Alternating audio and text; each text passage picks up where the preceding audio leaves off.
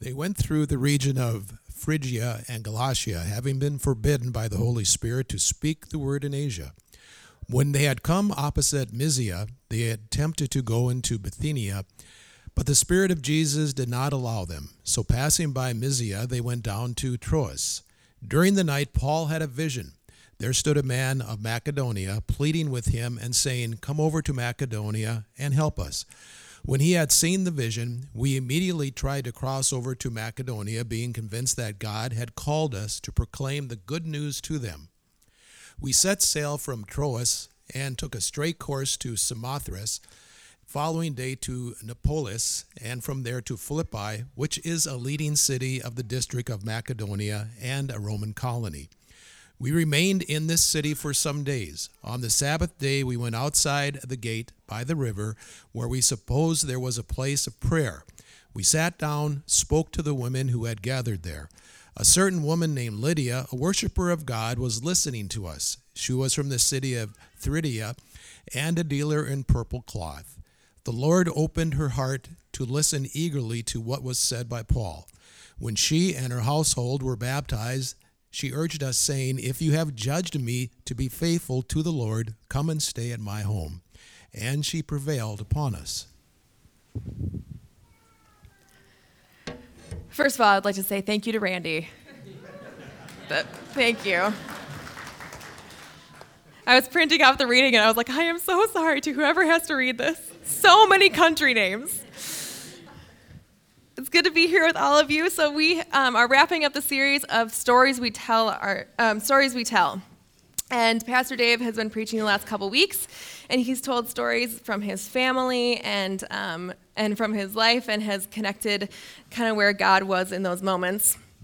And in preparing for this, I thought about the stories that my family have. Like the stories that we tell around, like every year at the Christmas table or every year at Thanksgiving, or um, anytime we're together, those stories that just kind of seem to um, always be told. And I realized that in my family, about 90% of the time, it's a quote from a movie. Like, we're really good at quoting, like, Dumb and Dumber. We're not so great at listening to each other.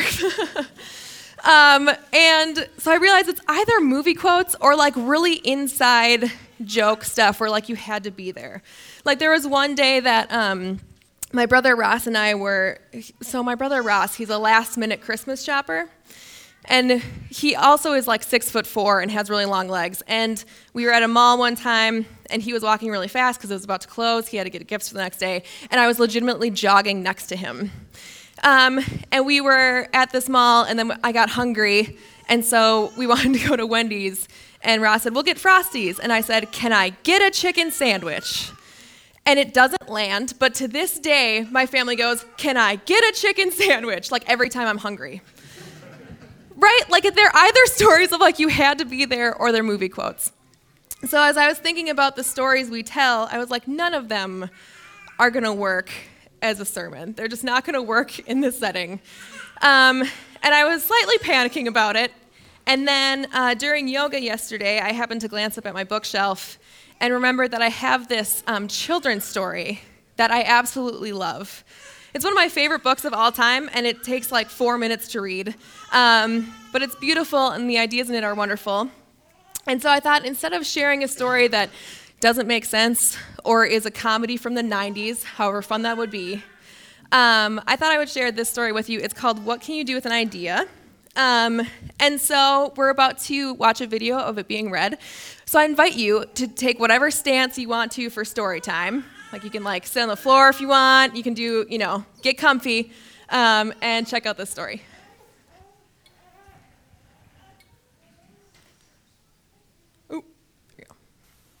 What Do You Do with an Idea?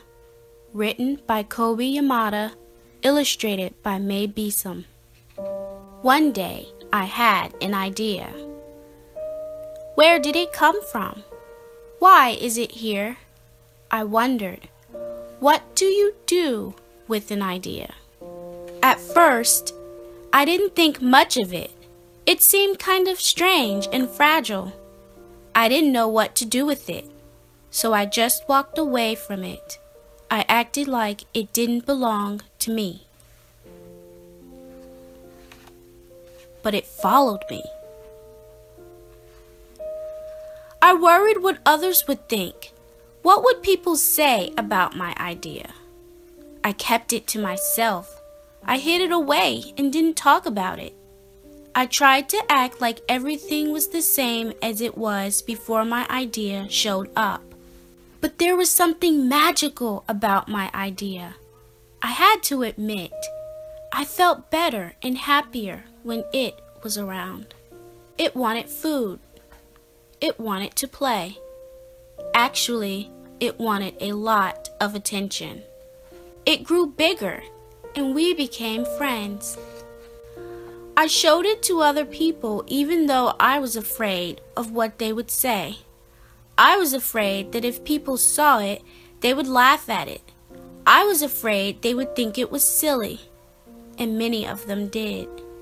They said it was no good. They said it was too weird. They said it was a waste of time and that it would never become anything. And at first, I believed them. I actually thought about giving up on my idea. I almost listened to them. But then I realized what do they really know? This is my idea, I thought. No one knows it like I do. And it's okay if it's different and weird and maybe a little crazy. I decided to protect it, to care for it. I fed it good food. I worked with it. I played with it. But most of all, I gave it my attention. My idea grew and grew, and so did my love for it. I built it a new house, one with an open roof where it could look up at the stars, a place where I, it could be safe to dream. I liked being with my idea. It made me feel more alive, like I could do anything. It encouraged me to think big and then to think bigger. It shared its secrets with me. It showed me how to walk on my hands because, it said, it is good to have the ability to see things differently. I couldn't imagine my life without it. Then, one day, something amazing happened. My idea changed right before my very eyes. It spread its wings, took flight, and burst into the sky. I don't know how to describe it, but it went from being here to being everywhere. It wasn't just a part of me anymore, it was now a part of everything. And then I realized what you do with an idea. You change the world.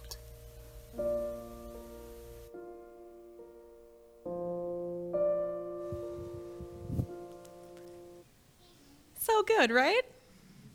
It's one of my favorite uh, stories, and I, um, yeah, I've shared it with my niece and nephew before who've been like, "What?" Um, but I keep reading it to them because I think it's an important message. I think it's so beautiful.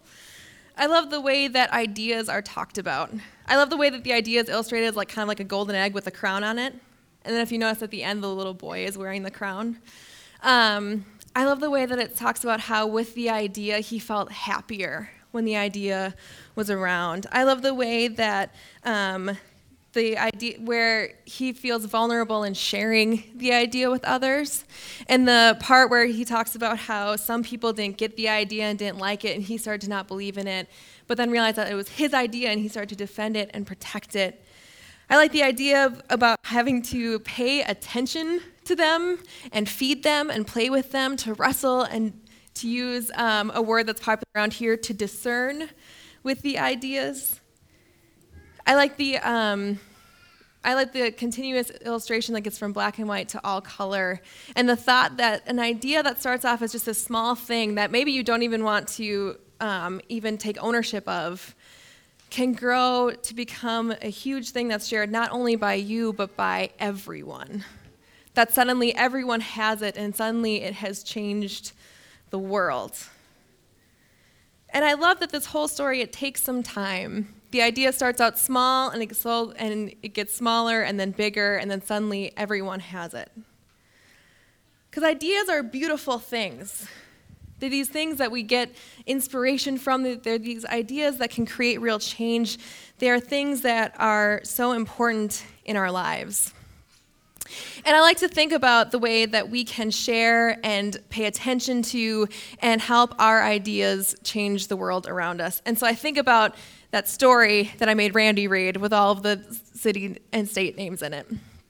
Because in it, so here's a little bit of background. So, um, Paul is this guy, he's one of the first Christians. He's hanging out, he's a lot in the book of Acts if you want to learn more about Paul, he, his story is all over in the book of Acts, and then he ends up writing a bunch of letters that are also in the Bible. Um, Paul's one of the first Christians, and he's out, he's kind of spreading the message of the church, of Jesus, around um, in the world. Also, you may have seen this um, Acts 1 8 on the, on the painting there. Yeah, that's his book, um, essentially. So, Paul is traveling around, he's telling of the ways of Jesus, and he happens upon this kid like young kid named Timothy. And um, Timothy has been raised, we know, by his mother and his grandmother in the way of Christianity. And so uh, Paul sees a lot of potential and a lot of good things in him. And t- Paul decides that Timothy is going to come with him on the journey. So Paul and Timothy are setting out, and then they hit a bunch of roadblocks, right? If you remember, they're trying to set sail to all these different places, and the, and it keeps saying like the Holy Spirit was blocking them from doing so, or the Spirit of Jesus was stopping them from doing so, which I have no idea what that looked like, but it sounds terrifying, right? like the Spirit of Jesus stopping you from doing something, that's got, you know, Hollywood written all over it. Um, but they keep trying to go these different places and they and they keep getting stopped and it's a time of discernment and then paul has a, in a dream a man from macedonia telling him to please come and help him. And Paul, it starts off as a small idea. It's from this dream that he has to go there. And what he does is he shares it with his companions and with Timothy. And it says in the scripture, then we decided to go to Macedonia. Paul doesn't decide on his own. He doesn't take his idea and say, this is what we're doing. He shares it and asks others around him, and then they decide to go there. And what happens when they get there is they get to meet with a group of women, and especially this woman named Lydia, who is awesome. I don't have time to get into it right now, but she's great. Um, she dyes cloth purple, which is a royal color. She's the coolest. Um, and they meet her, and in meeting her, she is converted to the faith. She learns from Paul, and then not only is she has she decided to follow Jesus, but her entire household is asked to follow Jesus with her. This small idea, this thing that started in a dream of Paul's to go to Macedonia, ends up changing the lives of an entire household of people. Lydia's entire life has changed, as has the life of her of everyone around her. And this small idea goes from Paul and Timothy and his companions to Lydia and her household and spreads on from there. It spreads from Jerusalem, Judea, Samaria, to the ends of the earth. This is how the gospel is spread from these small ideas and continuing outward. It's a beautiful thing to think of the way that ideas can do that. And I think about the different ideas here that have started as these small things and have grown to be bigger. Um, one example I have is when I first got here, like within the first couple days, I held a, um, I had a meeting with Pastor Dave, and I said, "So we have men's theology pub, but like, why don't women get to get together and drink beer and talk about God?" And he was like, "Yeah, you're probably right." I was like, "Thanks." Um, and so I started to think about um, hosting a women's pub theology, but then life got busy and I wasn't too sure about it. And I was like at the beginning of the book where they were like, where the little boy says, I don't even know if I want to be a part of that idea. And I wasn't too sure about it.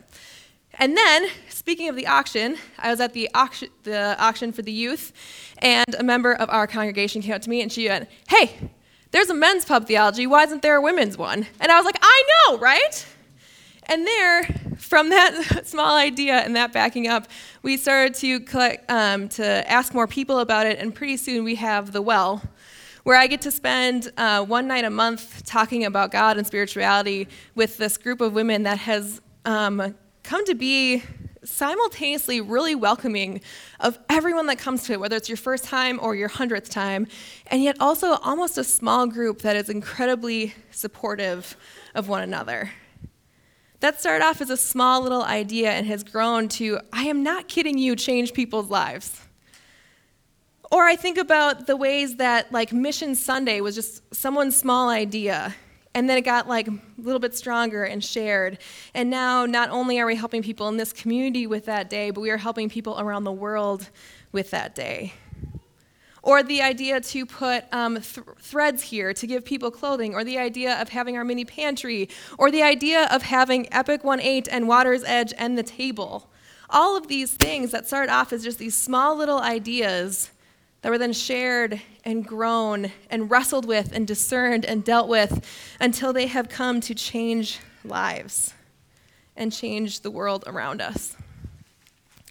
But the thing is is that we're not done here. The ideas haven't stopped. There are still so many ideas in all of us ideas for what this community could be, for ideas of what we should do next with our lives, for all the things that we are a part of. And so I think about, um, I got to be a part of just the beginning portion of our congregational conversations, but I heard great things um, about the discussions that happened about dreaming what this place could be like, of having these small ideas, these ideas that were maybe vulnerable and scary to share, but ideas that could change this place and change the world. Ideas that need to be wrestled with and discerned and shared with others, but ideas that are important to this community and to who we are. And I think today about the annual meeting and how there is where we share ideas and where we understand where other people are coming from, where we discern who we are and where we're going, and where we understand a little bit better maybe who we are. I think about all these ideas that we have as a community and how they continue to shape where we are going. So I want to ask you to be brave with your idea, with your little shiny golden eggs with the crown on top of them. Take some time, share it with others. Take the time to wrestle with it and discern. Take some time to pay attention to it and feed it and love it and um, play with it and see what could happen. Because your ideas are beautiful and they're important and they can change the world.